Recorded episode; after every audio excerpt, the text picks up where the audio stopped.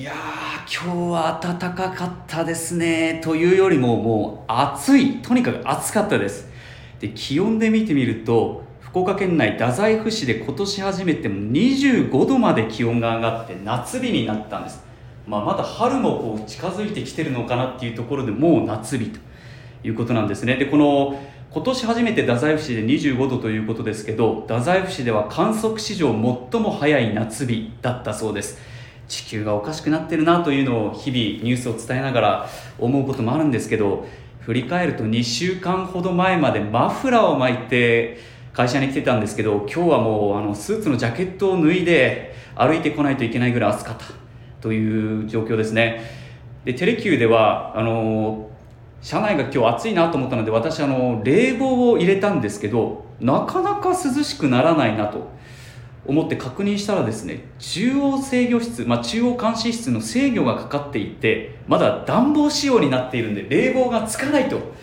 いうところなんです。今日も今ラジオテレキュー内からお伝えしているんですけど暑いです。とにかく暑いです。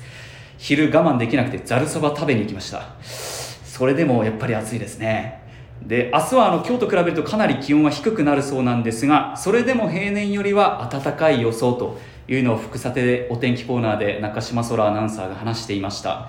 で今夜初め頃から明日明け方にかけては大気の状態が非常に不安定になるということですので皆さんあの明日お出かけする人は折りたたみ傘も持って行って出かけた方がいいかもしれません。ということで今日の福さてプラススタートです。改めましてこんばんは。私木戸優雅が今日はお伝えしていきます。今日のテーマは先月初めてお伝えした新企画福岡の未来をここからということで金融経済という分かりにくい一見分かりにくい言葉を皆さんと一緒に楽しく考えながら共感をテーマに普段の生活を少しでも豊かにしていただきたいそして私も豊かになればいいなとそんな思いで皆さんと考えていきたいと思いますえ今日もアジア最大級の資産運用会社 MCP ジャパンホールディングスの岡澤京也社長に来ていただきました。岡澤さんありがとうございます。どうも。こんにちは。あの先日は福岡市のスタートアップ企業の福岡グロースネクスト、あの大名にある施設でお伝えしたんですけど、寒かったですねまだあの時、ね、あの時めちゃくちゃ、まあ、先月ですよ。先月。だから、かなり暑くなりましたよね。びっくりしました。今日暑い。ですよね、はい、あの岡澤さんももうジャケット脱いでジャケット今昼、はい、ざるうどん。ざるうどんですか？奇遇ですね。暑かったから急にね食べたくなりますよね。そうなんですよでもなんでこちょっとおかしいですよね気候が。だから春とか、はい、秋とか、うん、その間にあるシーズンが、うん、なんかだんだん短くなってる感じはしますよね。そうですね。なんか日本ってまあ四季折々あって、はい、特に春と秋が一番こう心地いい季節じゃないですか。美しいしいろいろと。桜もあるし、ね、紅葉も綺麗ですし、はい。今年もね桜の開花かなり早くなりそうということで,、ね、早くなりそうです、ね、今週ぐらいには開花するんじゃないかって話もありますけど、今日はですねちょっと金融経済ということで2回目のテーマになりますけども、先月ですね先月の下旬をお伝えした時にあのアメリカの西海岸で GAFA がこう生まれたように、福岡九州を日本の西海岸にしていきたい。そうですね西海岸構想の話そうですね、はい、そのためにこう皆さんといろんなこう企業の話とか投資の話とか、はいこう金融経済というとちょっと堅苦しいイメージがあるんだけど、はい、岡澤社長とともに解きほぐしていきましょうと。おっしゃる通り、はい、こんなお話をしたんですけども、ねはい、実際あのいろんな質問もありまして、はい、ちょっとその質問をベースに話をしていきたいなと、ありがとうございます。あのまず一つ質問ですね、うん、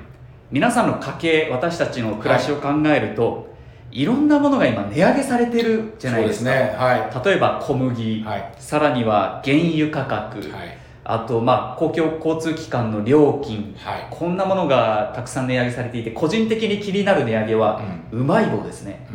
うん、うまい棒あのもう何十年ってずっと10円だったのがこれがあの4月以降また値上げされることになるって。はい。存じ上げてます。はい。こういうのもあるんで本当にこう身近なものから本当に私たちの生活に直結するこういろんなものが値上げされてるんですけど今この経済状況ってどう見てらっしゃいますか？あの日本ってやっぱり皆さんこうデフレとか言って、はい、まあ、物価が上がらないことまあ、言い言い方変えると物価上がらないことが悪いこと経済状況が悪いみたいな理解をされてた時期があるんだと思うんですよね、うんうん、そうですね。あの、うん、安倍総理の中でもデフレ脱却とか、そういうお話がありましたもんね、はい、そうなんです、ただそのこに来てのやっぱりその例えばうまい棒の話すごく面白くて、はい、なんとなくその消費者だから円を見るじゃないですか、はい、何円上がった、うん、でも金融をやってる人間がすると何パーセント上がったって話になると、例えば2円の値上げって20%値上げじゃないですか、あそうですね。10円が12円に上がるうまい棒、ね、20%の値上げって、はい、いや本来であればじゃあ物価と賃金って同じぐらい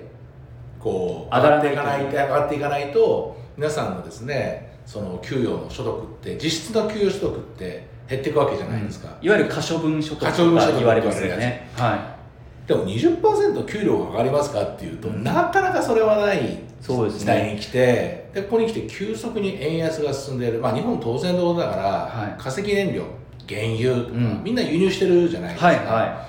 い、で当然のことながら今こういう、まあ、戦争紛争いろんなこう、世界的な情勢が不安定になる中で原油価格は上がります、うん。ロシア産の原油は輸入できません、うん、まあ、彼らも輸出できません、うん、えー、当然供給先というのは中途昇国になるとかいう話の中で、はい、今度円安がまた一気に進んできている、うん、そうするとどうしても化石燃料由来のものは上がらざるを得なくなってきているというのが一つと、はい、その前にも実は物価って実は上がり始めていて、この今の前にもそうですね。このロシアとかウクライナの情勢の前にも、はいはい、まあ、アメリカとかヨーロッパではコロナの情勢が少し落ち着きつつある中で、うん、えー、一気に皆さんのですねこうリベンジ消費がわっと来たわけですよ、うん、はい。はい、皆さんコロナ禍で我慢されていて外食もしない、うん、で外食もしないし旅行もしないから気づいたら貯蓄は溜まってるわけですね、うん、これ何に使おうかとなると、まあ、消費しようと、うん。これまあ世の中でリベンジ消費っていう話なんですけど。そうですね。ありますね。なんかあの巣ごもり需要も相まって本当にその、ちょっと自分にご褒美消費って言われるようなちょっと高めのものを買ったりとか、はい、そういうのはもう副査定でもお伝えしてきたんですけど、はい、ですね、はい、でこれを一気にみんな世界中で始めたと、はいはいはい、特に先進国と言われると、うん、まあヨーロッパとかアメリカですよね、はい、で企業は当然のことながら、うん、コロナコロナじゃないコロナコロナじゃないっていう期間がやっぱり波によってあって、うんはい、在庫を持てなくなったわけですよ。やっぱりいつ次の波が来るかわからないからなるほど。もう必要最低限の在庫にしようと。でそうすると今度波が終わると、はい、で波が終わった瞬間に一気に消費が押し寄せるから少なくなった在庫に対して一気にみんな買い物来るんで物の値段が上がるっていう傾向にあそういうことです、ね、上がり始めてた平たく言うとその欲しいけど欲しい人が多いけど物が少ないってことですね。物が少ない。企業がやっぱり予測できないので、できる限り自分自分のですね商品の在庫を減らすっていう行動に出てたところにリベンジ消費が重なって、はい、そもそも物の物価が上がりやすくなってきていた。だからインフレって言われる方に触れてたってまさにそうなんです、うん、それで合わせてその工場労働者の方たちもですね、はい、あの給与が休んでたらもらえるもんですから、はい、出社しないっていう現象がなかなか日本的にはちょっと想像しづらいんですけど、世界的には。世界的にはあの働かなくても給料もらえるんだったら、はい、いいじゃないっていうことで、まあ、工場の創業率なんかもさらに落ちてきてで物が作りたくても作れないっていう状況になって、はい。はい、例えばニューヨークの例えばカフェとかですね、従業員の方いらっしゃらないと要は戻ってこない。はい、っていうことでもう給料を上げざるを得ないと。か、はい、いろんなところでそのコロナ禍のですね、はい、えー、供給制約って我々は言うんですけどいわゆる買いたいんだけど供給されるものが少ないので、まあ、物価が上がるっていう土壌があって、はいはい、俺思った以上にやっぱり物価上がってるよねっていう議論になってきてなるほどでそこに来てこのウクライナロシアの話で一気に化石燃料原油も上がり始めて、はい、あと当然あの大穀倉地帯なのでウクライナ。そうです、ね、小麦粉の値段も非常にですね、うん、大きくなってる、まあ、ウクライナの国旗見ると黄色い部分はあるんですけど、うん、あれは太陽でみたいな話でで、はい、っていう要はそれぐらい穀倉が育ついわゆる穀物が育つっていうことであウクライナの国旗ですね、はい、あの水色と黄色は、はい。えーと、青空青空と小麦小麦。ああへえそうなんですよ。なるほどね、確かにロシアもウクライナもいわゆる穀物大国。小麦の輸出が盛んな国ですよね。そうなんです。だからそういうものになってくると、やっぱり結構ですね、えー、値段が上がりつつある。で世界的に上がる潮流になってきたところに来て、はい、今度一気にまた円安が進んできているんですね。これ、うん。結局物価が上がるので、はい、どうしてもその中央銀行的には、はい、これ金利上げなきゃいけないということで、アメリカとかヨーロッパは、その金融政策を大きく変更してきた、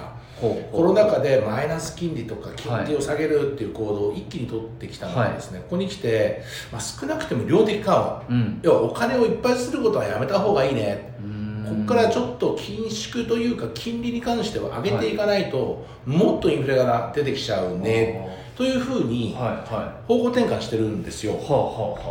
でだけれども日本に関しては、まあ、いろんな理由があるんですけど、まだマイナス金利の解除とか一切議論に上ってきていないし。ないですね、はい、でじゃあ日本だけが、まあ、あと皆さん不動産鉄鋼を買われるときに、はい、多分こういう時間あったと思うんですよ、はい、変動金利見て、はい、で固定金利見てあどっちにしようかなって思ったら、はい、これ変動金利すごい安いし1%今安いですよねそう1%下回ってるからでも固定金利だと、あれ1%これ変動金利で、うん、実感として日本景気悪いから、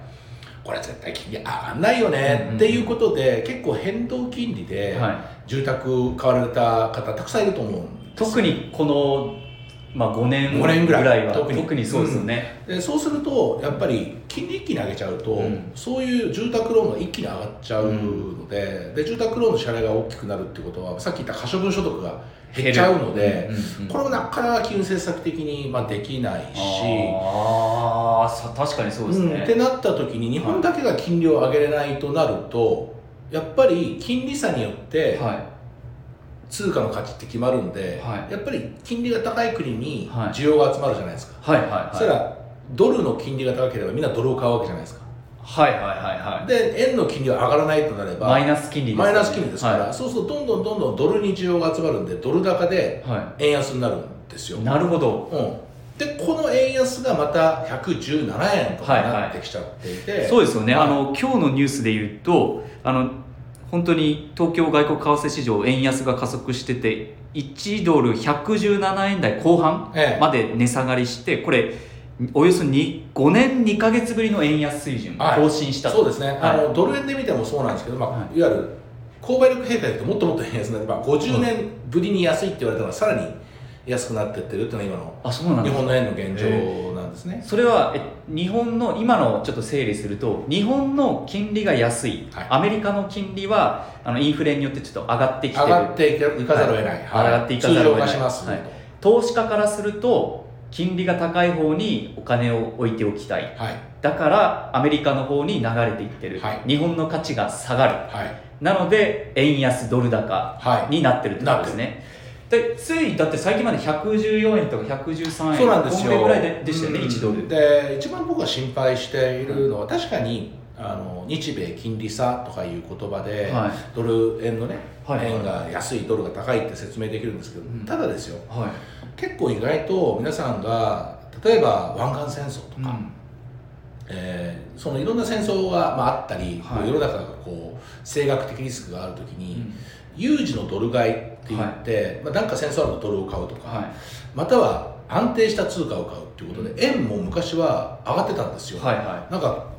安全資産だったので、はい、なんかこう世の中が乱れると円が買われる。なるほど金金とかもそうですよね。そう金安全そう金とか円とかっていう安全資産なんで、比較的円っていうのはかつてのこういう紛争、戦争とかっていう有事に関しては買われる傾向にあったもの。のそうなんですか。はい。今回はですね、はい、やっぱ一方的に円が売られるっていうのは、やっぱ長年こう言われてきた例えば財政赤字がですね、はいはい、ずっと溜まってきているとか、うん、やっぱりその国のいわゆる我々ファンダメンタルズって呼んでますけれども、はい、やっぱりこのゆる日本の円のやっぱりその価値とか信頼感がやっぱり薄れてきてるんじゃないかなっていうのはすごく心配になる。単なる金利差で短期的にドル円が安いっていう話の話じゃなくて長期的に。もうちょっと恒常的になんか円が安い方向に向かっていってしまってる可能性はあるんじゃないかと。それはあのすごく平たく言うと海外の投資家、まあ、投資家たちが日本の将来をちょっとこう危惧してるというかそうですね。いうことですか？だと思います。もともと言われてたんですよ、はい、例えば少子高齢化。で、こんだけ公的債務。はい、国が借金してる国ないよね。ね。かなりありますよね、うん、でもほらあと一方でねと、はい、2000兆円今、えー、個人資産あるんじゃないかと、だから1200兆円とか1100兆円赤字があっても GDP の2倍あってもですね、はい一方でこっちの日本は債権国なんだから、うん、世界のアセット持ってるんだから、はい、辻褄合うよねっていう議論はあったわけですけれども、はいはい、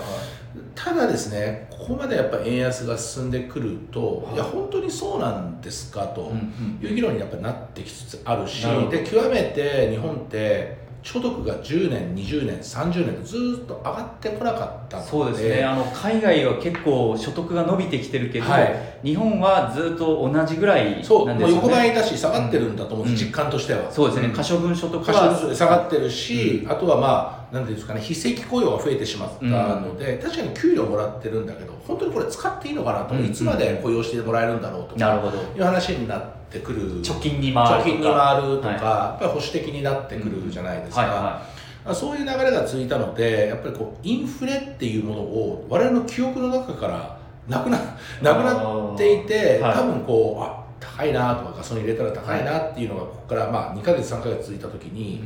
やはり主婦の方とかちゃんと家計簿作られてる方いらっしゃった時に、支出って見た時に同じものを買ってて、うん、あれ？っていう。上がってる。上がってる。支出が増えてる。増えてる。っていう実感をこれからまあ3か月か4か月とかっていう時に感じて、多分物価上がる一方だと思うんです、うん、まだ原油価格とか小麦の価格とかもろもろのその原油由来の繊維の額って値上げ途中だと思うんですよ、はいはい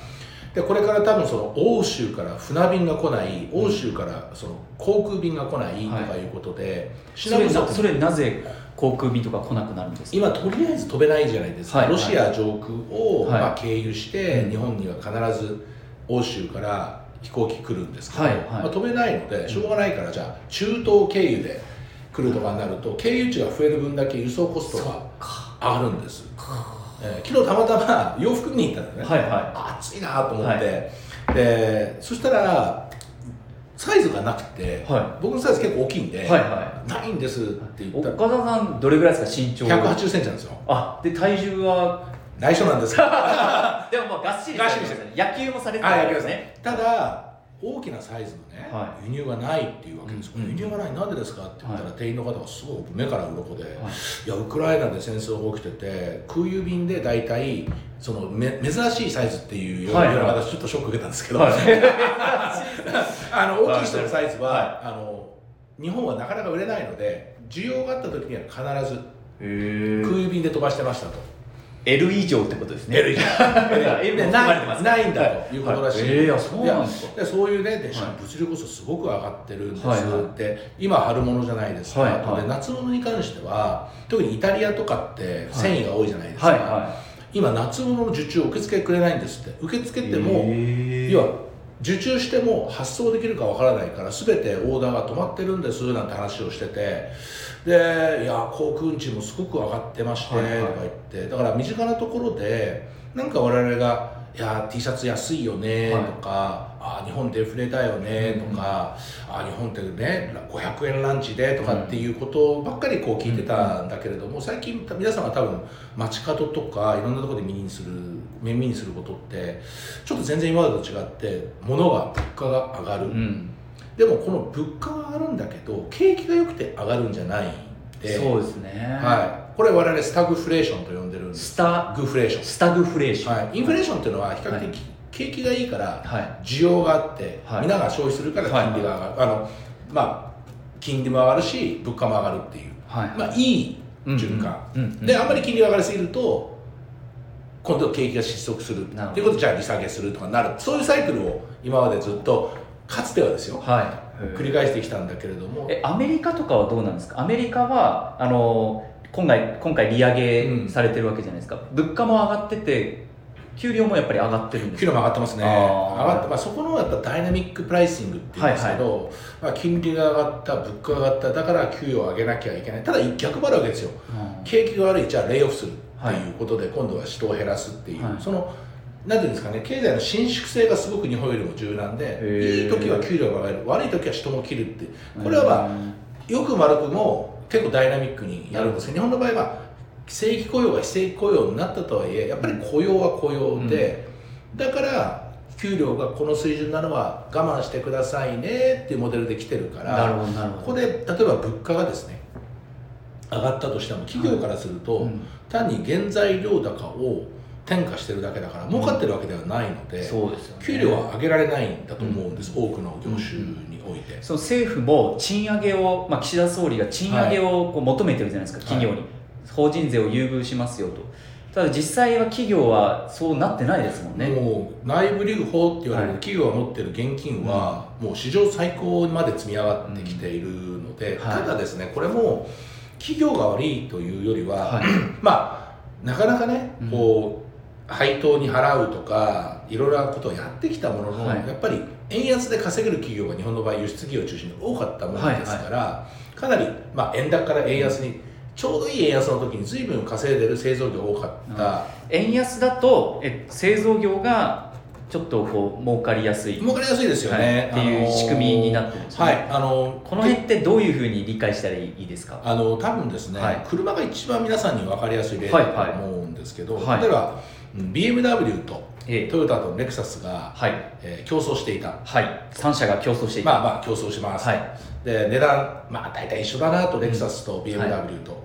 で値下げをしようと思った時に、はドルベースの会社は、はなかなかこう値下げがしづらいんだけど、はい。でもそもそも円が安いんだからドルで値下げしたって円に変えたらもっと取れるからじゃあもっとレクサス値下げしてもいいんじゃないかっていう価格競争力がつくわけですよ、はい。あの要は同じものなんだけど車は車なんだけど、は最終的に自国の本社がある国の通貨が安い方いがはい。もっと安く売れるんですねドルで。ああなるほどそうすると販売台数もより多く出てで円安なんでもっと利益が出やすい、うんうん。だからどんどんどんどん収益が溜まっていくっはい。ていうことなんですよ、うん。でこれ返さなきゃいけないねっていう話にはずっとコロナ前からなってたんですね。あ日本はちょっとね企業は現金食べ過ぎだから、うん。株主さんからするとね、まあ、ちょもうちょっと配当払ってくださいよと、うんうん。もっとね自分たちの株買って株価上げてくださいねっていう話があって、そうですよねって企業の方も同意しそうな時にコロナが来ちゃって、はいはいはほらこういうことがあるんだから現金持っててよかったでしょっていう企業の方も増えてしまって、いなるほど。コロナ禍によってやっぱり現金を貯めていくっていうことはい。が正当化された部分もあるし、でなおかつ今回初めてこの、はいなんていうんですかね西対東っていうちょっとこう国際情勢はい。が冷静に戻るような構造を見てしまってるので、企業からするとやっぱりより現金は貯めておきたい、うんうん。使いたくないっはてなると物価は上がるんですけど、い、うん。やっぱり周り見渡してみて賃金が上がるような条件が何一つとして揃ってないので。本当今そうですよね。何かこう賃金が上がるような要素は確かに物価はどんどんどんどん上がってるけど、うん。何か賃金が上がる要素あるかなっていうのはなかなかその、まあ、今春闘の時期でもありますけど、はいあまり聞かないですもんね。日本だけはやっぱり利上げできないんですよ、うん。先ほど言ったそのじゃあ住宅ローン借りてるとか銀行もですね結局結構日本の債券持ってったりするし、はい。やっぱりこう金利って言われるものの商品をたくさん持ってるんであ金利が上がっちゃうと損するんですよね額面減るんで、うんそういう相関なので、はいはい。あんまり金利を上げていくっていう局面っていうのは日本の場合想定できないと。うん。でそうするとやっぱりどんどん欧米が金融政策を、まあ、通常化するとですね、また金利差があって基本的には円安に、まあ、触れてくる。だから海外で物が売れていいじゃないかっていう議論はあるんですけど、はいはい。可能性としてあるのは通貨ではなくて、はい。やっぱこの情勢ウクライナ情勢とかロシアの情勢を見た時にじゃあウクライナがまあ停戦するとかはい。あると思うんですよ、本当に一刻も停戦してほしいものですよ、はい。結局停戦したところで人の消費のマインドってやっぱ僕落ち込むんじゃないかなと思っていて、それはあの今後を危惧してってことですか？今後を危惧して、うん、でそうなった時に、まあ、人の消費ってはい。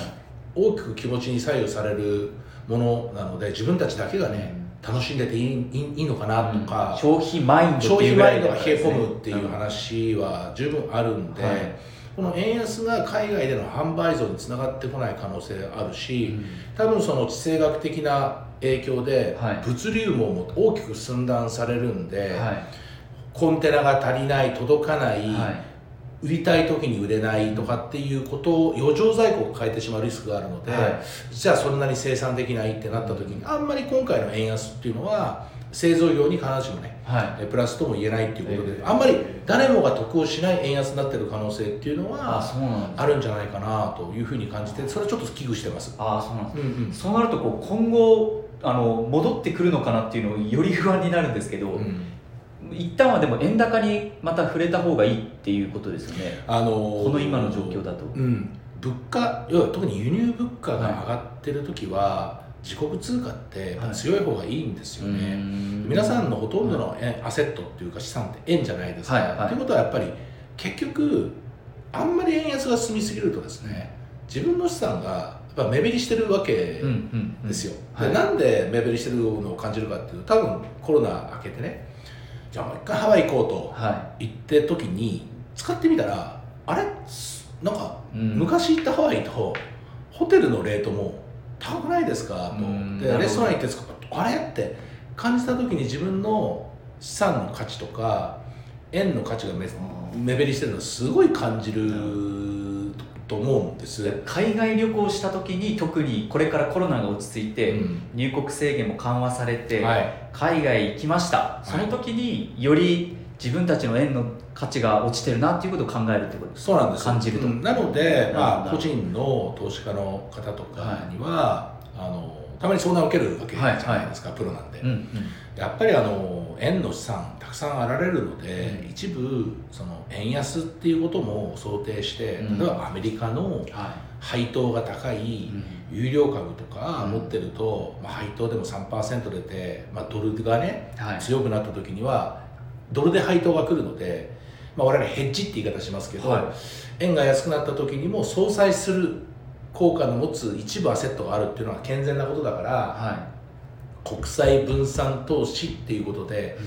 円資産だけじゃなくてドル資産も一部株式とかでお持ちになったらいいんじゃないでしょうかという話をしてきてるものですね、やっぱりそうは言っても、はい、まあ、多くの家計の方は、まあ、その外外国株というかアメリカ株どころか、はい、まあ、日本株にもそんなにまだそうですね。投資してない、投資してない方多いので、はい、だから実際じゃあ金利が上がったとしても、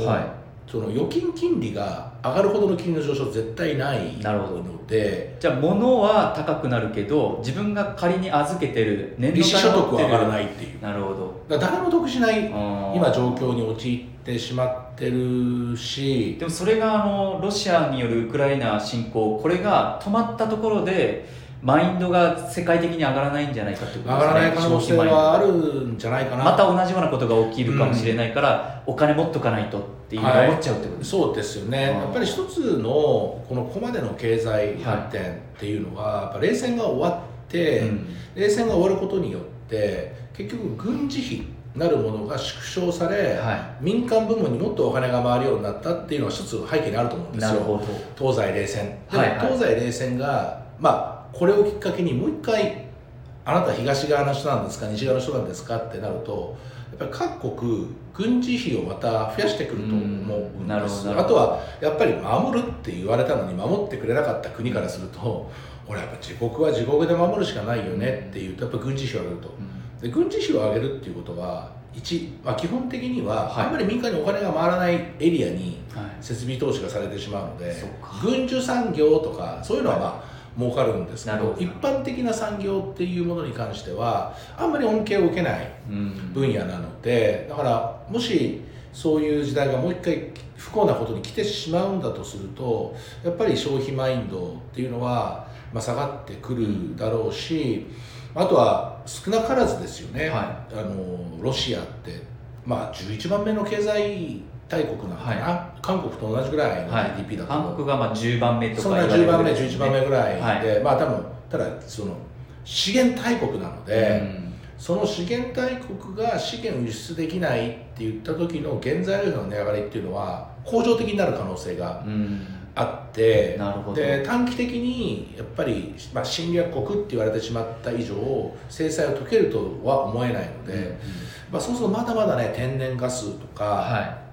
その化石燃料とか上がってくる可能性があるし、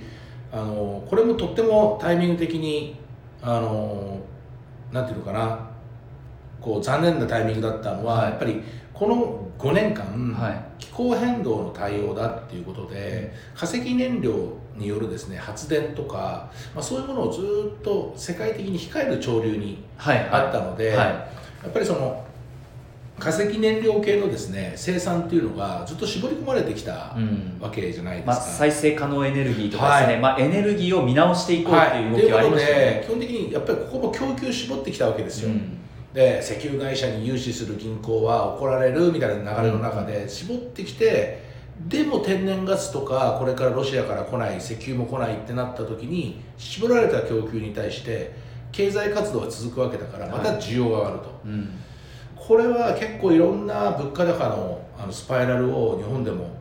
起こす可能性があってまあ昔からよく言う良い円安と悪い円安っていうのがあって、はい、これはどちらかっていうと悪い円安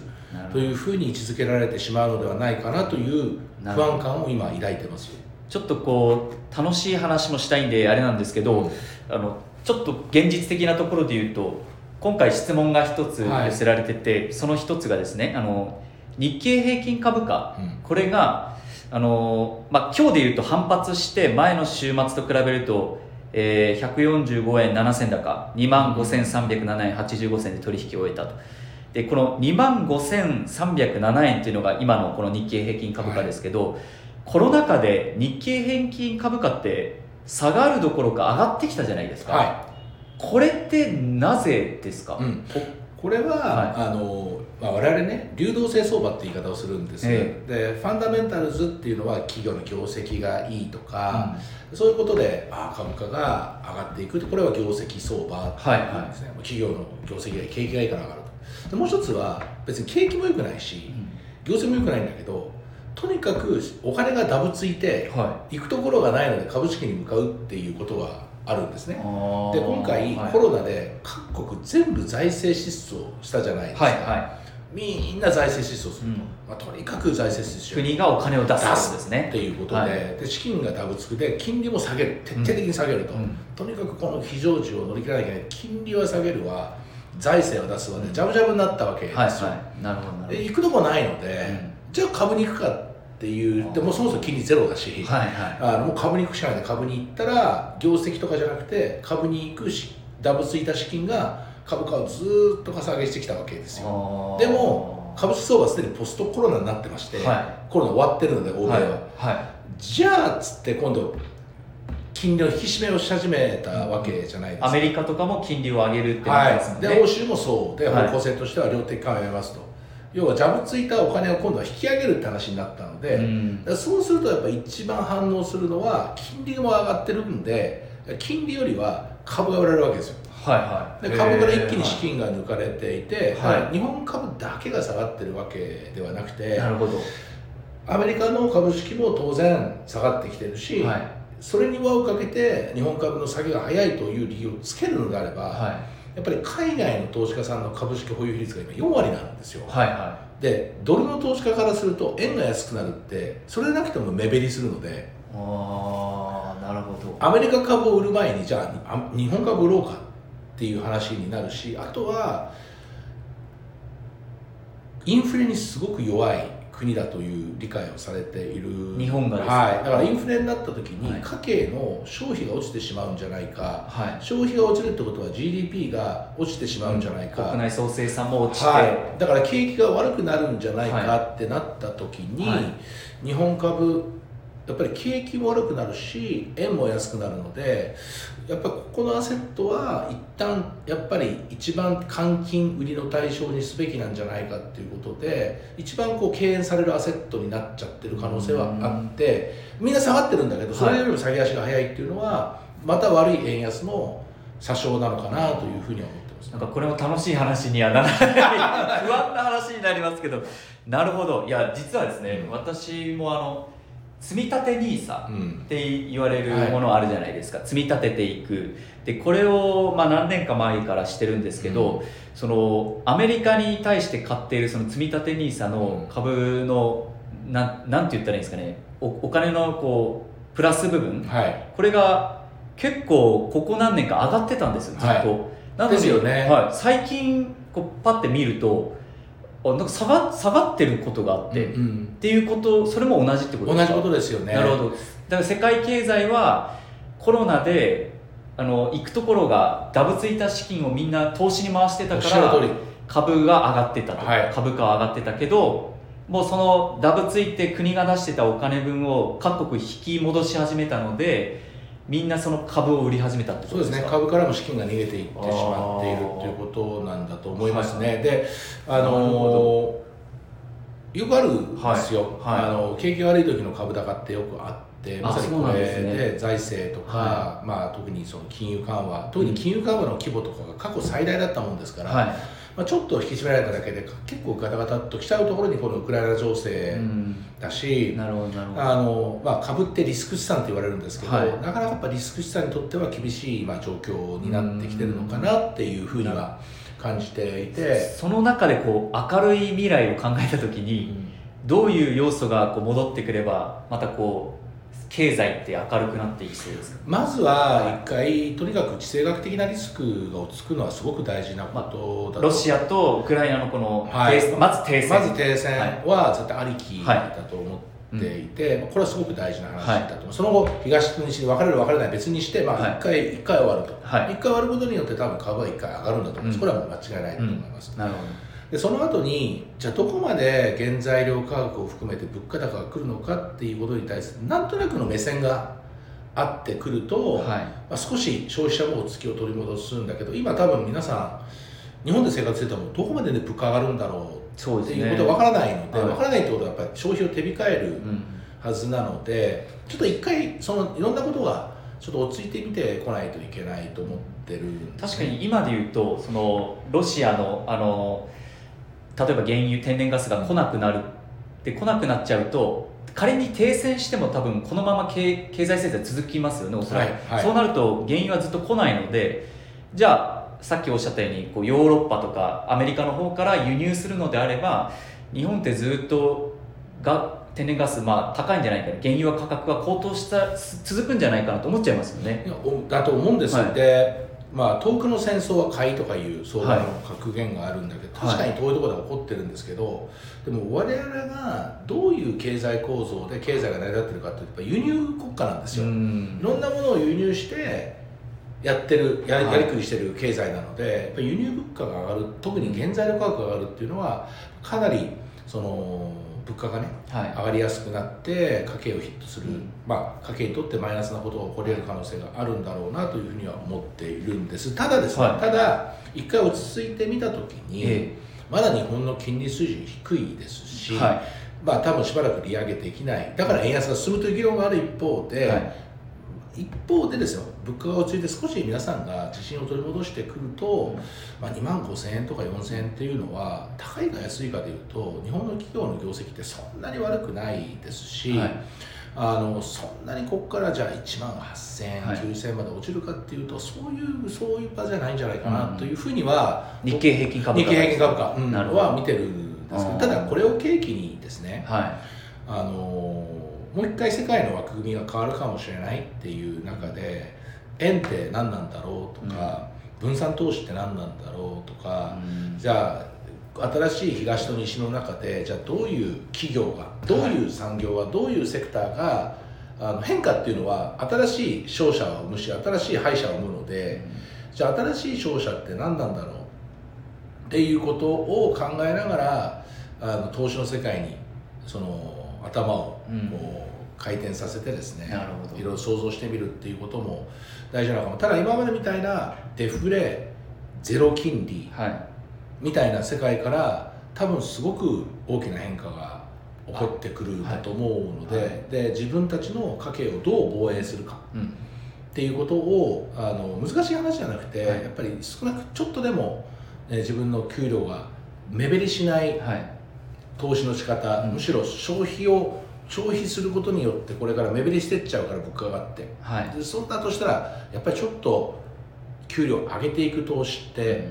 うん、目減る部分を相殺する投資って何なんだろうっていうことを一回ちゃんと考えてみるいい時期なのかもしれないですよね、はい、個人レベルでいうとその、まあ、投資っていうところに目を向けてみる機会にもなるんじゃないかっていう、ね、と思います。あでなかなかこう給料をそんなに上がる局面でもないんだと思うんですけど、給料ってあの働く会社によって違うんですけど、はい、投資って別に誰もが好きなものを買えるのでうん、で投資のリターンっていうのは正しいものを正しく買った人に対してもたらされるものだから、うん、やっぱり勉強して分かろうとして、はい、で興味があるところからちょっとずつでいいと思うんです、うん、始めていって、うん、なんで上がるのかなんで下がるのかっていう理由を自分なりに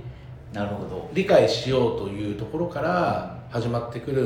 んじゃないかなっていうふうに思ってて今までは金儲けの投資っていう悪いイメージがあったんですけど、はい、僕は投資っていうのは生活防衛のための投資っていうのがあってもいいんじゃないかなというふうに思ってます、なんかあのポイント投資とかもあるわけじゃないですか、はい、今こう何例えば、まあ、楽天さんとかで買ったものの、はいポイントがついてきたものをそのまま投資に回せるとか、まあ、小さなことで言うと、はい、そういうとこからもやっぱりこう学んでいくことも必要じゃないかっていうことです、ね、そうです。あの、うん、本当に生活の知恵とかいうことをおっしゃる方たくさんいて、はい、まあ、投資も僕は一つの生活の知恵だと思っていて、給料が増えない。でも投資できるものがあってもちろん下がることもあるんですよ、はい、当たり前リスクはあります、ね、もちろんあります、うん、もちろんあるんですけどでもやっぱりドルは怖いなとか、円以外は怖いなって言って円安になってドルを持ってる方がいらっしゃればドル上がってよかったなっていうあの一つに傾けるのではなくてバランスをとって、やっぱり金利が上がる時に債券が売られる時に何か上がるものを持つとか要は分散投資って一つの方向に投資の上がる下がるを傾けないっていう、上がるものがあれば下がる時もある、はい、要はそういうものの組み合わせで投資していくという世界、難しいですね、うん、なるほど。例えばですけどその個人レベルでいう投資って、まあいろいろあるじゃないですか。NISA とかもありますし、はい、そうですね。もう普通にその株を買うっていう日本の株を買うとかアメリカの株を買うとかいろいろあると思うんですけど個人レベルでいうとこうまず何からするのがいいんですか？僕はあの2つあって、はい、金利ってなんか分かりづらいだと思うんです、はい、なんかこう国債を買って売ったり買ったり、うん、でそんなことできないと思うし、はい、難しいと思ってて。ただ世の中の例えば新聞に書いてあることとかまさに木戸さんの番組とかなるほどなって思うことと、うん、自分の投資が連動する世界ってすごく大事で、株っていうのはだから自分がね好きなスーパーマーケットがあってそのスーパーマーケットがすごい盛況だと、うん、で自分も消費者としてなんかすごい経営してるなと、うんうん、ただたまその会社がたまたま上場したっていうのがあったら、はい、僕はそれそれを買ってみるっていうのはいいことなんだと思うんですよ。なるほどなるほど。でで買ってみて上がる下がるっていう感覚とかあと自分の好きなもうグッズの会社でもいいと思うんですよ、はい、ここすっごいよねというところで、うん、でなんかどうも自分はこの分野のこのグッズに関してはめちゃめちゃ専門的な知識を持ってるんだけど明らかに抜けてると、うんうん、すごいいいねと。いうものがあるんだったらそれを買ってみるのも大事かなと思ってる。で、はい、でじゃあそのグッズが売れない、はい、なんで売れないんだろう。あれ景気が悪いのかな。あなんかどうやら新しい同業他社でまた面白いものを出してきてる会社が出てきてるらしいその店舗に行ってみて、はい、何が違うのか消費者として自分で考えてみるとか。まあ、そういうところだ。から、はい、その新聞で読むことと自分の生活と、うん、テレビで見ることラジオで聞くことの中で、投資してることによってアンテナの張り方が変わってくるんじゃないかなっていうのが一つです。でもはい。そうですね。例えばですけどあのちょっと一つ目の話で言うと例えばアメリカでこう人気のものって言ったらこう GAFA っていうように、アップルとか、はい、iPhone 使ってる人もたくさんいると思うんですけどそういうものをこうじゃあ iPhone 使ってるからあ Apple 人気だしちょっと買ってみるかとかでもいいってことですね。そうですね。でそのアップルがどういうふうになるのかとか。いややっぱりなんでこうアップルがすごいのかなって言ったら、うん、今までこうガラケーで、あれ？何これ？インタラクティブだみんなとつながれるとかスワイプすればいいとか、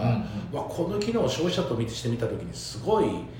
なっていう世界とかただ一方で iPhone を使えない世代の方もいる中でそうですね、うん、ガラケーで際立ったものが出てきたらそれだけでもすごい消費ななんかどこに目をつけるか、うん、ただいろんなことに投資をするっていうことは興味を持てることなので、うん、あの僕は株は人生を豊かにするという意味で、はい、知的好奇心というか、はいはい、あの少額ずつ何かやってみるっていうのは僕すごく大事なことじゃないかなっていうふうに自分の人生を振り返った時に感じることがあり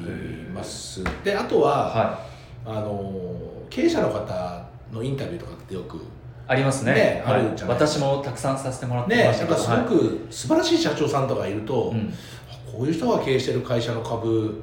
買ってみたいなって思ったりするししかもなんか、はい、儲かる儲からないじゃなくてこの人の思いがすごく社会的な貢献度が高いとかちょっと応援したいっていう株の買い方もあるんじゃないかな、特に最近は応援型多いと思うんです。あこの会社の趣旨に賛同してこういう素晴らしい経営をしてるからこの会社の株主になりたいっていうのは世界的な潮流です。プロもそういう目線で投資してるから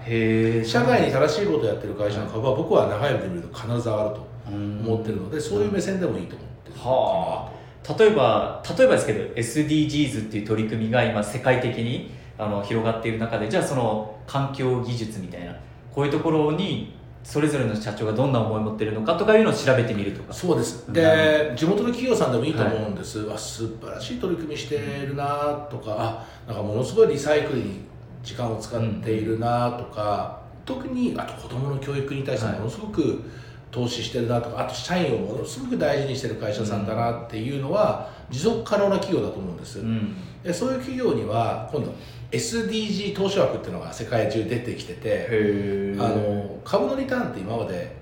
業績がいいから株価が上がって株が上がる。これ英語で言うとエコノミックリターンって言うんですよ、はい、経済的な利益なんですよ、はいはい、で時代はソシアルリターンっていうのを求めてて。ソシアルリターン、うん、はい、この会社に投資したらこの会社が成長することで地球が良くなる。はあなるほど。環境が良くなる、はい、もっと恵まれない子どもたちが教育を受けられるようになる。それを投資することのソシャルリターン。へだからさっきおっしゃった応援するってこと応援する。だから今までの資本主義がちょっと行き過ぎちゃった反省があって、うんうん、まあ、利益だけ上げて株が高ければいい会社じゃないでしょと、うんうんうん、そういう会社に限ってね結構ブラックでノルマだとか言って、うん、もしくは化石燃料使いまくってものを作ってるかもしれない、うん、そういう会社はダメなんだと、はい、そうじゃなくて社員と共感し共有し地域とも共生してる、はい、 social に good な社会的な貢献してる企業の成長こそがもっとその地域とかいわゆる社員とか、いわゆる人間世界地球良くなるんだって。そういうリターンを social return。でプロの投資家も今やっぱり social return がないと経済的そう経済的なリターンだけ儲けちゃいけないってなってきて、はい、でこれはもっと身近な投資テーマだと思うんです、はいはい。はい、あの業績っていうことはなかなかね、うん、あの見づらいこともあったりするんだけど、うん、社会的に正しいことをやってる企業の応援したいっ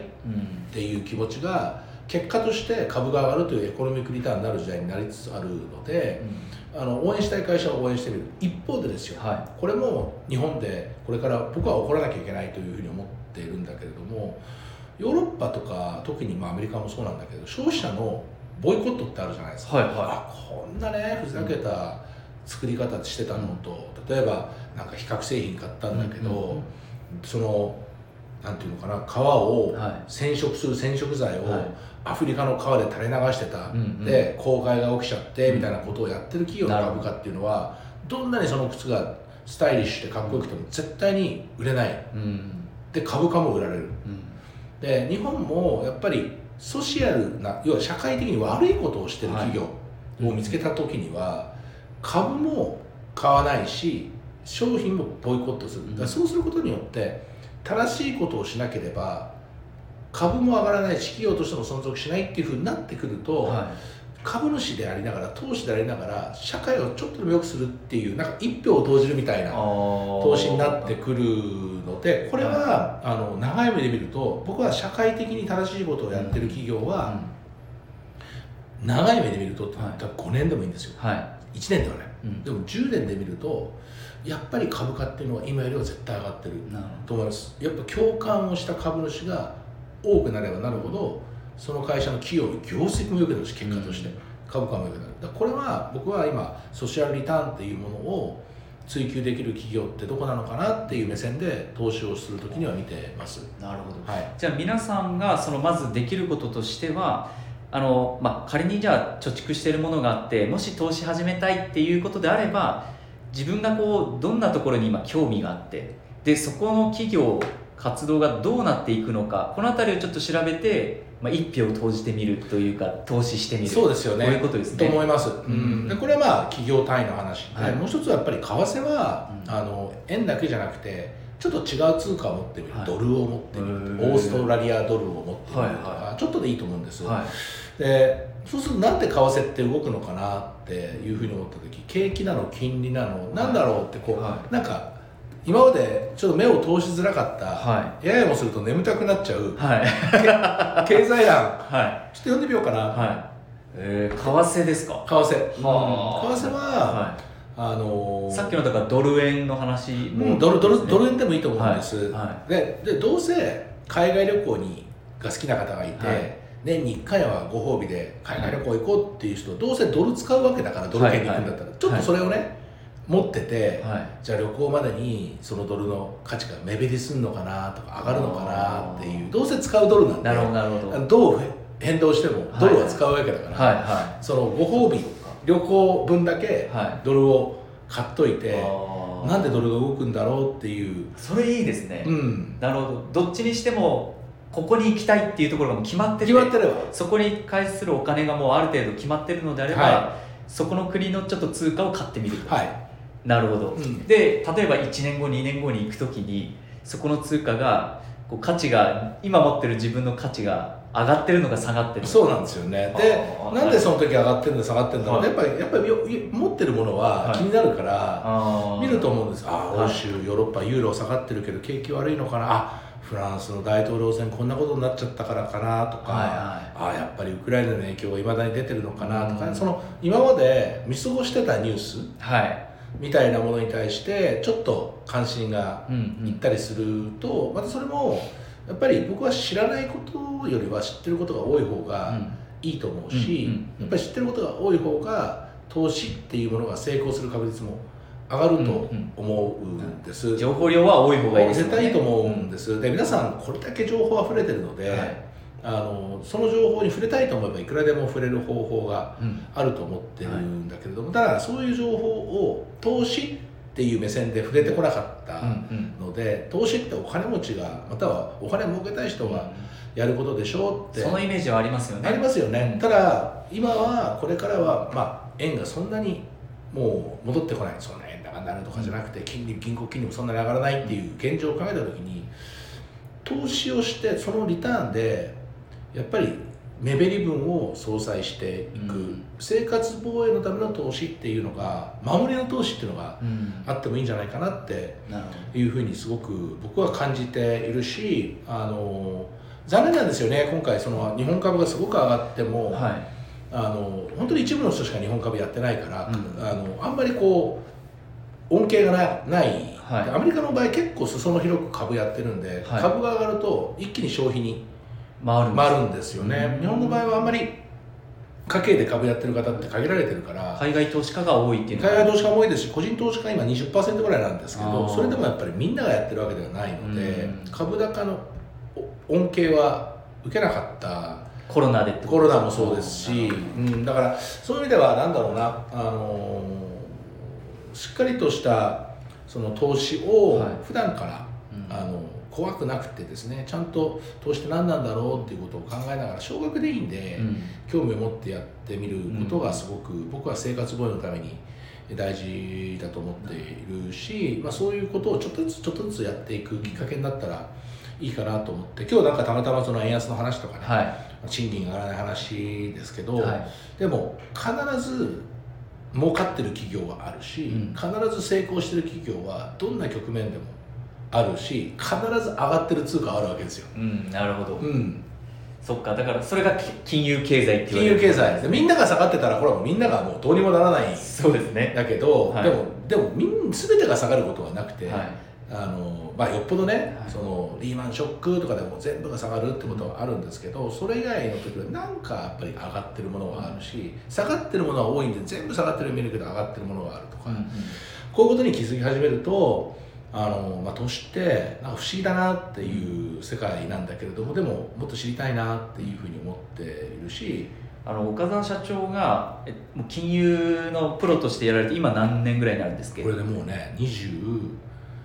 9年。9年。29年。29年間金融のプロとしてやってこられてあの個人で考えた時に本当にさっきおっしゃったようにお金持ちじゃなくてもそのこうちょっと投資に興味を持つっていうのは自由だってことですよね、はい、でその投資を考えた時に例えば私たちがじゃあ投資をしたいって思った時にまず何からこう勉強する何から始めたら一番いいですか？岡澤社長の考えでいうと。僕はやっぱりあのなんだろうなその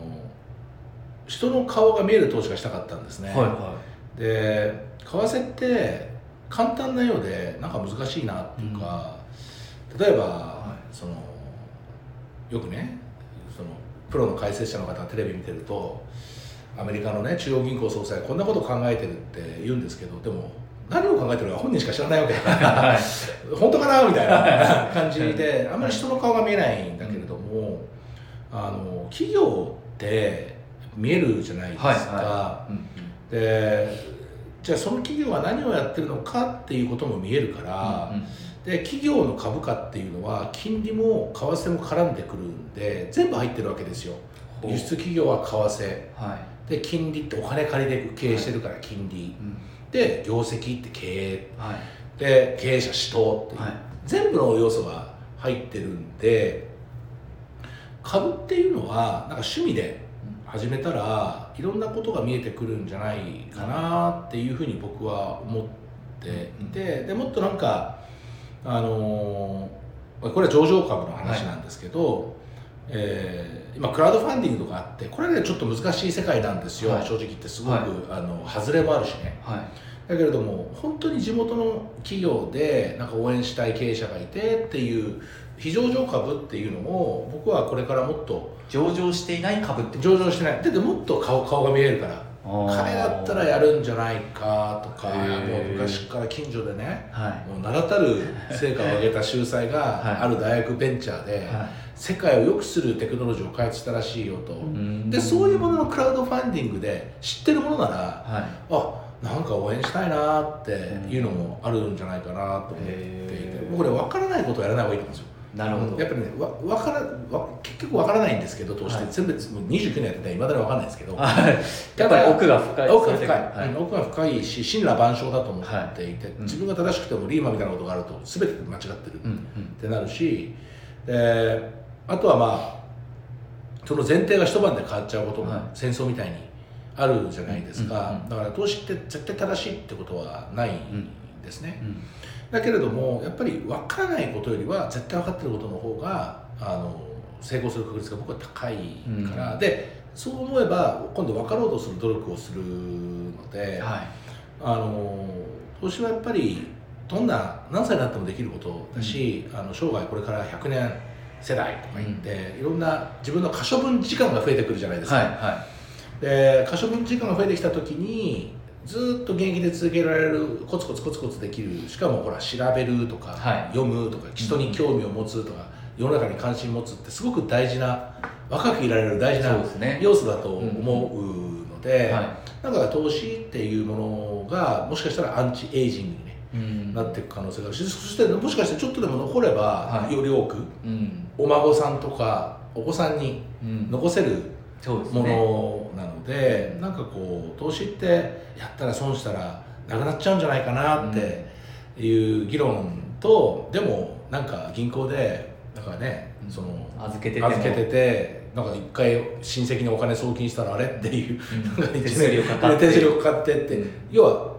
投資では負けてないけれども銀行預金なんで、はい、でも実は目減りしてってるんですよね。うんなるほど、うん、そっかあの引き出す時に引き出す時に。金利はかかってないですから、うん、もらってなくてね引き出す時とか、送金するときにどどんどんどんどん取られてるわけだからそういう意味では目減りしてってるわけです。銀行が悪いわけじゃないけどそれがこうやっぱ現実まあ銀行は全然悪くない。それがもう世の中のもう仕組みになっちゃってるんで、銀行が悪いとかではなくて、うん、ただ資金として預けたものが目減りしてるか目減りしてないかでいうと事実で、まあ、事実目減りしてるという事実がやっぱりあるのでああそっか、うん、これからじゃあちょっとこ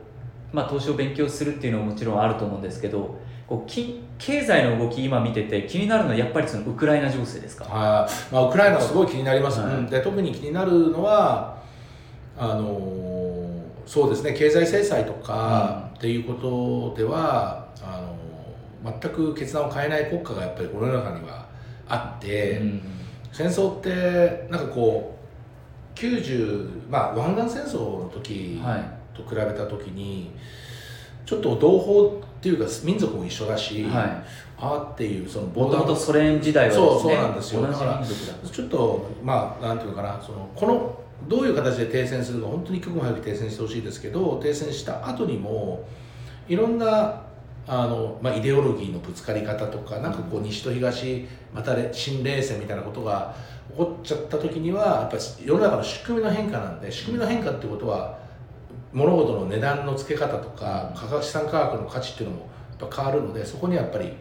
注目していく必要があるんじゃないかなというふうに思っています、ね。うん、確かにそのアメリカの企業例えばアップルがあの iPhone の販売ロシアで停止したりとか、はい、そのまあ日本の企業も一部こう撤退を発表していたりとか、うん、こう本当に世界経済がじゃあ目まぐるしく変わる今の岐路になるかもしれないってことですか？ということだと僕は思っていて、だから若い人には、あのすごくね興味を持ってみてほしいなって思うのは、はい、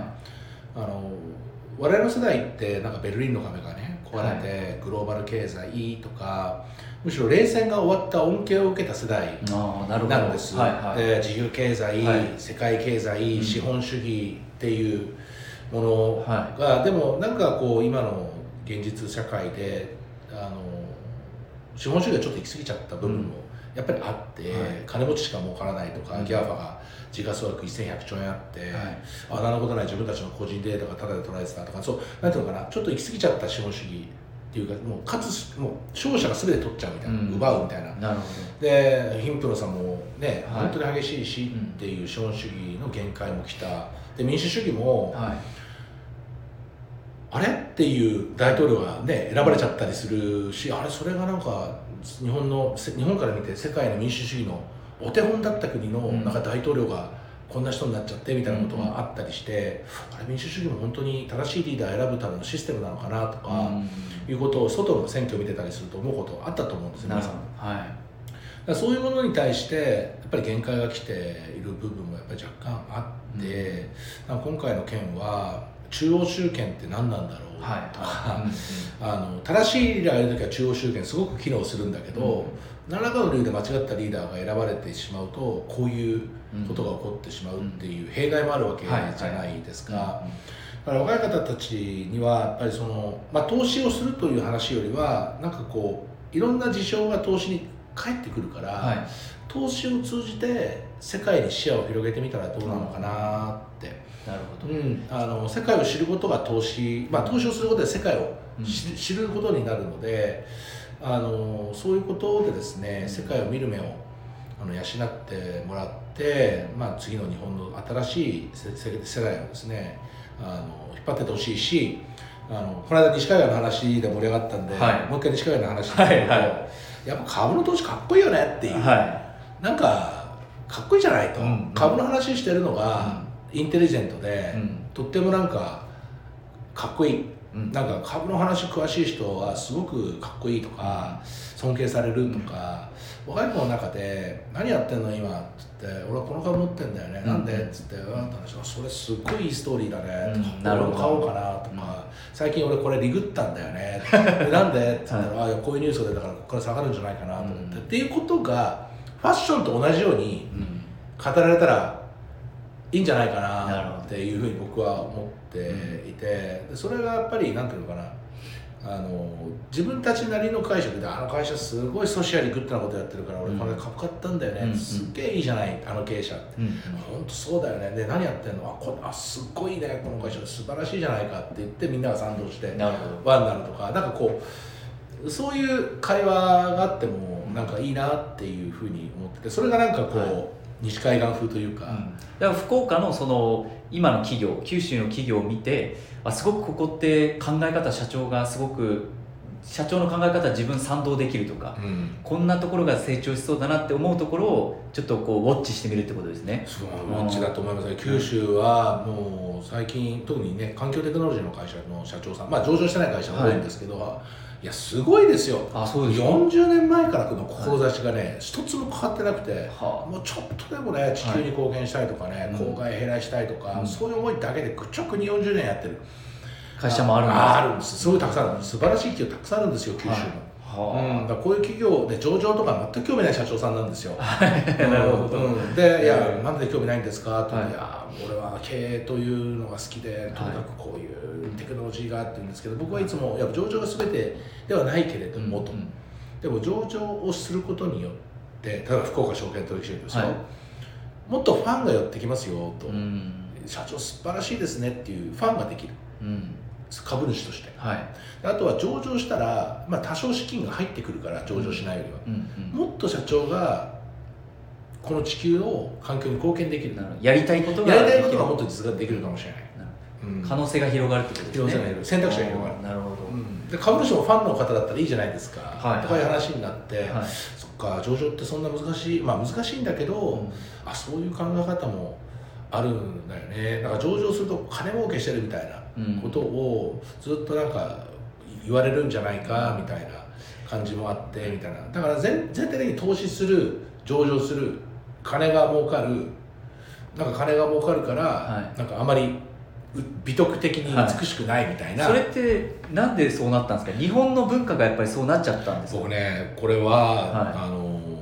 よくわからないんですけど本当思うんですよ。私今本当30なんですけど私本当それ思うんですけどなんか株やってる人とかやっぱりこう上場とかいう話になると周りでやっぱりその金持ちだけがやるものだとかちょっとこう金に対して執着心があるみたいなこれは思っちゃう人いる僕の仮説ですよ。はい。あの仮説。仮説仮説仮説、はいあの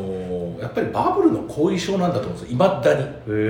在もでもだいぶ在在テク、はい、あぶく銭、はい、結果とんでもない不良債権を引き起こして、はい、あいつらは一体何だったんだみたいな感じバブルを知らない世代私たち世代もそう思っちゃう、うん、っていうかまぐらい後遺症が、うん、でもまだバブルの後処理をした大人たちが結構企業の中枢に、うん、いらっしゃったりするから、なんかこうその仮説どういうことですか？要はバブル、まあ、要は在テクってあぶく銭を手にするやつっていうのは結果としてこういうことになるんだっていう、なんていうの日本人的な戒め、はい。はい、だからあぶく銭に手を出すんじゃないよっていう戒めとかあとはやっぱりあの管理する人たちっていうか、はい、まあ、まあ確かにバブル良くなかったんですけど、はい、あのとにかくその後はああいうバブルを起こさないみたいなこう管理するとかいう人が世の中多くなってきたから、はい、そういう人たちからするとなんかこう投投資するとかい。うのが、はい、いや投資は結構投機でしょとかはい、か常にこうマイナスのネガティブで語られちゃって、はい、なんかリスクを取れる人がなんか日本ってほら投資だけじゃなくてですよ、はいはい、なんかリスク取る人が異端っていうか起業するって言っても起業するの？変わってるねみたいなとか投資してるっていうとすごいリスク取ってんねみたいな、こうリスク取ることがこの在テク僕の仮説ですよ、はいはい、在テクであぶく銭でだから投資することは悪だと、はい、結局こんなことを引き起こしてしまったじゃないか。もう失われた30年はバブルのせいだ、はい、投資したやつが悪い。こ,、ここななななってんだと思うんですよ。そっから転じて、はい、なんかもっと後半な意味に使われててリスク取るやつが悪いみたいなね、うん、この国。なるほどああリスク取っちゃだからリスなんか大丈夫そんなリスク取ってみたいな,、なんかリスク取るイコール、はい、なんかこう不良みたいなね、うん、なんか大人から見るとなんかちょっと、はい、なんかそういうお行儀悪いみたいな話になっちゃっててなんかこうリスク取るって本来はリスク取れる人って尊敬されるはずなのに、うんうん、なんかリスク取る人が異端児で、はい、なんかちょっと敬遠される雰囲気が確かに日本の文化としてあるかもですね。もうちょっと根付いちゃってるというか。それを確かに変えていかないことにはまあなんかこう金融イコールこう確かに投資っていうとでもリスクリターンなんですよ。やっぱりリスク取らなかったら、はい、リターンはないっていうまあ、人生と同じなんですよ、ね、ハイリスクハイリターンってことですか、うん、ハイリスクハイでもない。ハイでもなくて、うん、やっぱりでもちゃんとした適正なリスクを取らない限り適正なリターンがないなるほど。じゃないですかじゃあハイであればハイリターン。ハイリスクであればハイリターン、企業なんてそうじゃないですか。ローリスクであれば、企業なんてもう自分の人生に投資してるわけじゃないですか。そうですね。もうじゃあ起業するって倒産したら借金しちゃうかもしれない、でも勝負する。これはハイリスクハイリターン、でも投資はローリスクは言えないですよ、でも投資してリスクとどういうリスクがあるのかな。株価下がるかもしれない。でも配当ってこんだけ高い株だからそんな半分にはならないとかね、はい、じゃあこれでそういうやっぱなんかリスクを取らなければリターンがないというのはこれ事実なるほど。だからじゃあどこまでのリスクを自分で取るのかっていうことを考えなきゃいけないんだけれども、うん、なんかリスクを取ること自体がなんか間違ってるみたいな。でリスクを取らない人がなんとなくこう養殖についていく時代が、まあ、増えちゃってて、はい。なんかリスク取ってるのがバカらしいみたいな話とかになっちゃってるっていうのが僕は次の若いとこに福岡九州の若い子たちには、うん、あのアホみたいなリスク取れとは言いません、はいはい、でもやっぱりリスク取らないとリターンないんだっていうすごくシンプルな、うん、それは事実ですか、事実だから、はい、そこはちゃんと分かったらじゃじゃあじゃあどういうリスクを取るんだ、うん、っていうことをみんなで自分で考えることなくて友達と議論するとか、うん、俺こういうことやろうと思うんだよね。だから要はそのプラスとマイナスちゃんと議論して親ともね俺はこういうこと行きたい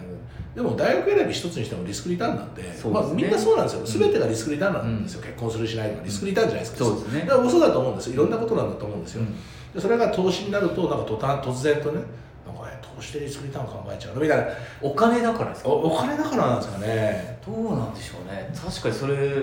言われたら私も答えられないです。なんでそう思ってる人が多いのかなって言われると自分もなんでそう思ってるのかなって思うと。やっぱお金が癒しいっていうなんかこうあるんですかね。どうなんですかね。死の交渉の章だったからなんですね。あのこの最初が最も低い人だと思われてるのかもしれないですねお金儲けるっていうのは。まあただそのお金を正しく儲けて、はい、正しく世の中に還元する仕組みが日本にはあまりなかったのかもしれないっていうふうにも思うし、うん、財団とか、ファミリーオフィスとか、そういうのがどんどん事前まあ本当に事前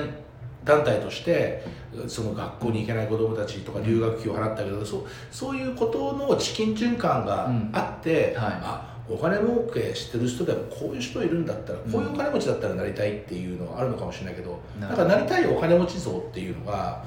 なんかあんまりピンとくる、ことはないのかもしれない。ですねだからそこをこうちょっとイメージもこう少しでも変えていきたいですし正しく理解して正しくお金をこう使って、うん、で少しでも私たちの暮らしが豊かになっていけばっていうことですよね。なんかこういいじゃないですか。たまに実家帰ってきて、はい、あの東京出てる息子さんとか娘さんでもいいんですけど大阪行ってる娘さんでも、うん、あの親とね、はい、投資の話をする。いやそれ言うとですね私の親友が最近投資を始めて、うん、で親友の話だけで言うとですねその子供が3人生まれたんですよ、うん、でえっと最初に生まれた子供が双子、うん、で2年後にまた1人生まれて3人子供がいるんですけど、うん、3歳と1歳なんですよね。3歳の双子と1歳の子。ただその子供が生まれたんだけどあの奥さんが働いてないので1馬力だと。自分1人だと、で自分が働くのには限界があるからでなんで投資始めたの？って言うといやお金を働かせるために投資を始めたんだって言って一からなんか勉強してるんですよ今。いやね多分すげえジニアスその人。いやいやというか、はい、素晴らしい発想。あそうなんですよ、はい、あのでま、うんうんうん、全くそういう感じじゃなかったんです今まで。すごく倹約家でむしろそのお金をちょっと払うこととかお金に対してななんていうんですかね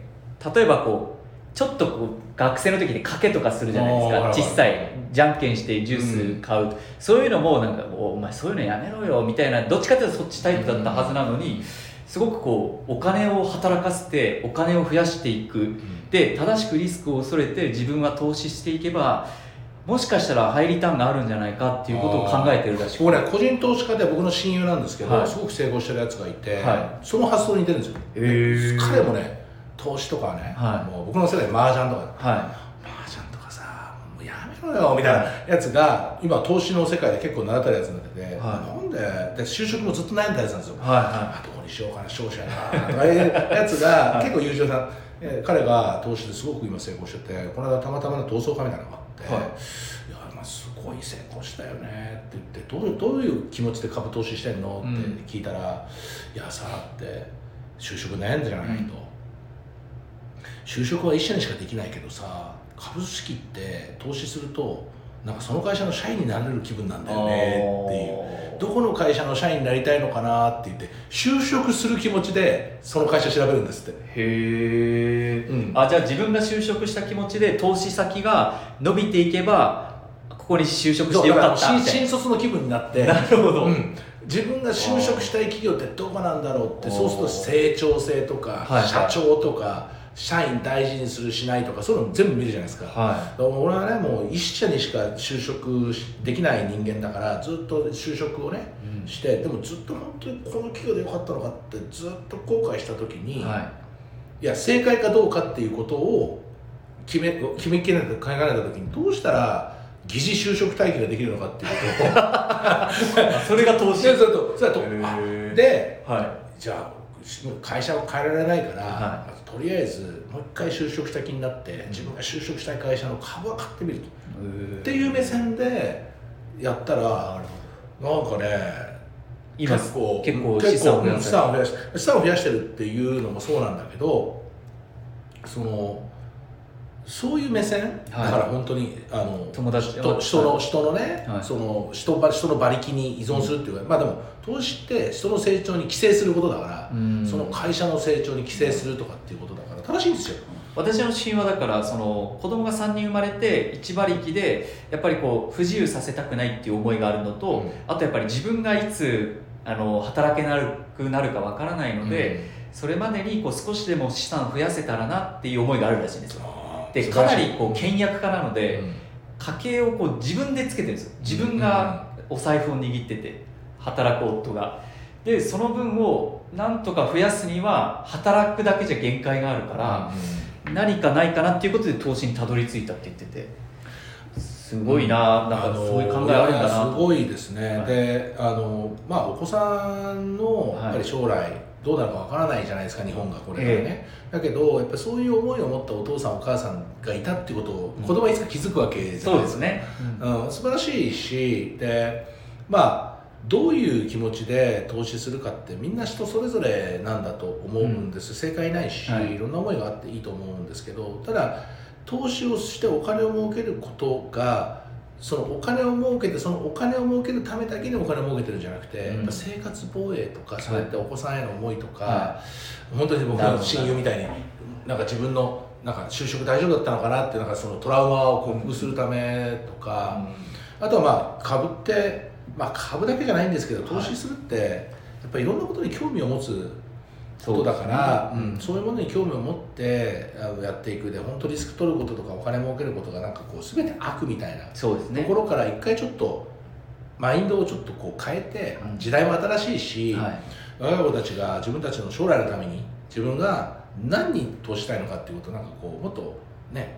こう暖かくなってカフェで外で桜見ながら語るみたいなね。そうですね。いや本当にあの何年か前に老後資金2000万円問題ってあったじゃないですか それって揉めてましたよね、はい、私結構切実で、それ言われると自分がじゃああの例えば定年した時にいくらぐらい資金があるのかな退職金いくらなのかなとかやっぱ思うじゃないですか、うん、それが正直始めたきっかけなんですよ、うん、それであのイデコとかあと積立 NISA とか、ね、分からないからやってみようそういう方多い。多いし、はい、やっぱ貯蓄から投資へって、まあ、日本のね金融庁なんかも言ってる、はい、本当そうしなきゃいけないんですよ、うん、長い目で見るとやっぱ投資は上がるので、うん、長い目で見るとですよ、はい、であと使いすぎるっていうのがあるんですよ私は、うん、あの貯蓄とか定期預金しないと、つい使っちゃう癖があるんであのその分をちゃんとそれは僕もそう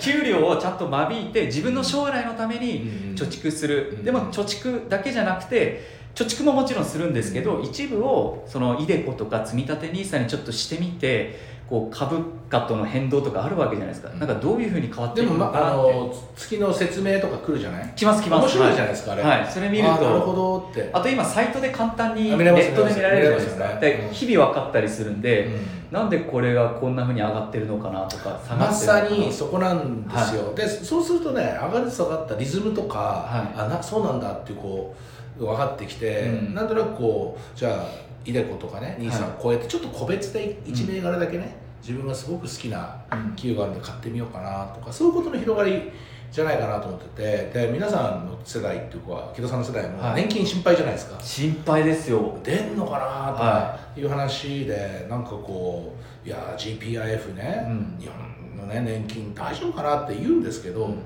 彼らもやっぱり年金改革して随分株を買ったわけですよ。それでもそれでもですよ、はい、50%ぐらいさら半分株でもカルパスってなんですねカリフォルニアの年金、はい。はい、株何パーセント持ってると思います？年金、えー、その流れでいうともっと持ってるってことですよね。70%85% ええー、そうなんですか。年金を運用しているところが85%株。へえそうなんですか、うん、それがアメリカ。アメリカ。カリフォルニア。日本は50%ぐらいですか、うん、上げてね。それまではもうずっと20%とか、うん、もうでアベノミクスでじゃあ株増やした方がいいって話でまあ増やして。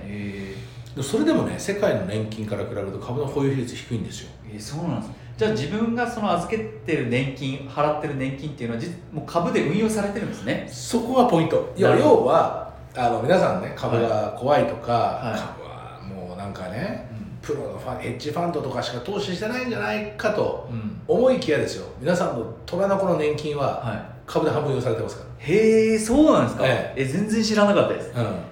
だからこそリターンが出るんですよそっかそっか、うん、だってマイナス金利で債券持ってたら年金出ないですよ。ああそうですね、うん、確かに。でも年金出なかった時に将来、はい、いやでもね分かりますよ、はい、国の年金だからね債券持つの分かる。株持たないの分かりますってみんなが割り切れるかどうか。なんで株持たなかったんだって言うんじゃないかなと。なるほどなるほど。リスクリターンの話なんですけど、はいはい、だか。ら100%もさ間違いだと思うんですよ、はい、だけどやっぱりある一定の割合リスク資産を持ってリターンを上げていかないと年金の基金すら基金を払う原資がないっていう事実で皆さんの知らないところで皆さんのお金はですねやっぱりリスク資産で運用されてるんですよ。じゃあ私が今あの一部貯蓄に回して一部積立 NISA とか iDeCo に回してるのは悪くないですか？悪くない。素晴らしいと思います。よかったです、うん、じゃ気づいたら1時間20分喋ったんですけど だいぶ喋ってます。全然知らなかったそっか。ちょっとでもこれ議論尽きないんでまたちょっといろんな話したいなと思うんで、はい、ぜひ、はい。まあ、今日ですねいろんな話聞いて、うん、こういろんな事象が金融とか経済に結びついてるって皆さんも分かってくれたと思うので、うん、自分が今やってるこういうこう生活の知恵これってどうなのかなとか、うんうん、あと、まあ、投資している人はじゃあ自分が投資しているこれってどうなのかなとか、こう世界情勢も含めて福岡九州ってこれからどうなるのかなとちょっとわからないことをぜひ岡澤社長にぜひね皆さんにちょっとでも少しでも分かってもらえるようになんとなくほら馬かぼうの話からウクライナになって、はい、ウクライナから原油の話になって円安になるってなんかすごいグローバルじゃないですか、うまかぼう。そううまい棒ですね。うまい棒か。いや、うまい棒ですよ。本当小さい頃からよく食べてて、ずっと10円のイメージがあったんですよ。やっぱ12円って言われると結構上がるなって思うんですよね。いやいや、ものすごい企業努力のもとに10円ずっと。維持してた。維持してきたんですけど。いやだってあの例えばですよ。遠足で昔300円だけじゃ買ってきていいよとか言われた時に、うまい棒って調整ついたんですよ、まあ、まあまあそう。あの 調整麺でしたよね。そうです。でも美味しいっていう、しかも量も結構ある水筒にお茶しか入れちゃいけないっていうのにカルピス入れてくるやつとか いやだそそれがやっぱり12円ってなると計算しにくいなとかそういうこともやっぱり考えちゃうんですけど。マックもすごい値上げしてますからね今あそうなんですか？マックも20%だみんな10円とかで見ない方がいいですよ。はい。2円とか10円とか。はい。パーセンテージで見る方がいい。パーセンテージですね、うん、そっかだからさっきおっしゃったようにうまい棒で言うと 20%20% 20%なんですよこれ。10円が12円になったら20%です、ね、20%ですよ。皆さん10万円の給料が12万なんて驚くでしょ。驚きますね。2割。2割なんですよ。だから本来先ほどおっしゃったバランスで言うとじゃうまい棒で言うとですよ、うまい棒が12円10円から12円に上がるのであれば給料も20%上がらないと物物の物価がそれぐらい上がっていくんだったらそうやって追いつかなきゃいけないんだけれどもでも今回の物価は僕はね、うん。結構早いんじゃないかなというふうにはしばらくはでも節約するしかやっぱりないってことですないですよね、ううん。ん。で賢い消費っていう形。まあなんか最近省エネとか言いますけど、はい。やっぱりその何をどう使うかっていうことの可処分所得をどうするかっていうのはもう一回生活防衛で考えないとうん。いけないかもしれないですね。ですねまあ、たただそれと同時にシェアリングエコノミーが進むんじゃないかなと思いもあって。シェアリングエコノミー、うん。うん要はもうこの際車やめちゃおうかなと。ああへえもうガソリン。まあでもトヨタとかもやってますよね、うん。もうすでにこう金金とでしたっけ、うん定額サービスとかもやってますよね。もういいかなと。あと洋服もこれから若い子たちってシェアリングじゃないですか。ちょっと買ってもう売るとかはあのもう買わないっていう。だからそういうなんかもっとシェアリングエコノミーが僕はなんか生活の知恵で広がってくるんじゃないかなっていう。所有するのが高いので所有しないって共有するっていう、なるほうん、だからそういうふうに新しい経済に合わせて新しいビジネスモデルが出てきてそこで成長する企業が出てくるわけですよ。どなるほどなるほど、うん。うん。そこに繋がっていくんですね。そうですちょっといろいろ話聞きたいんで皆さんにもねちょっと質問ぜひお寄せいただきたいんですけど、えーあのできる限り分かりやすく、はい。難解な金融を少しでもご理解い。ただけるように、はいしてもらいたいと思います。今日ちょっと語り尽くしてないですけどこの辺でよろしいですか？はい、ありがとうございます。じゃあまたちょっと来週まあ来週は厳しいかもしれないですけどちょっと時間空けて、はい、ぜひ。皆さんの質問に答えていただければなと思いますので、はいよろしくお願いします。深澤所長今日はありがとうございました。ありがとうございましたちょっとまだもうちょっと喋ろうと思いますんでここでちょっとはい。ラジオは失礼いたします、はい。ありがとうございました。失礼します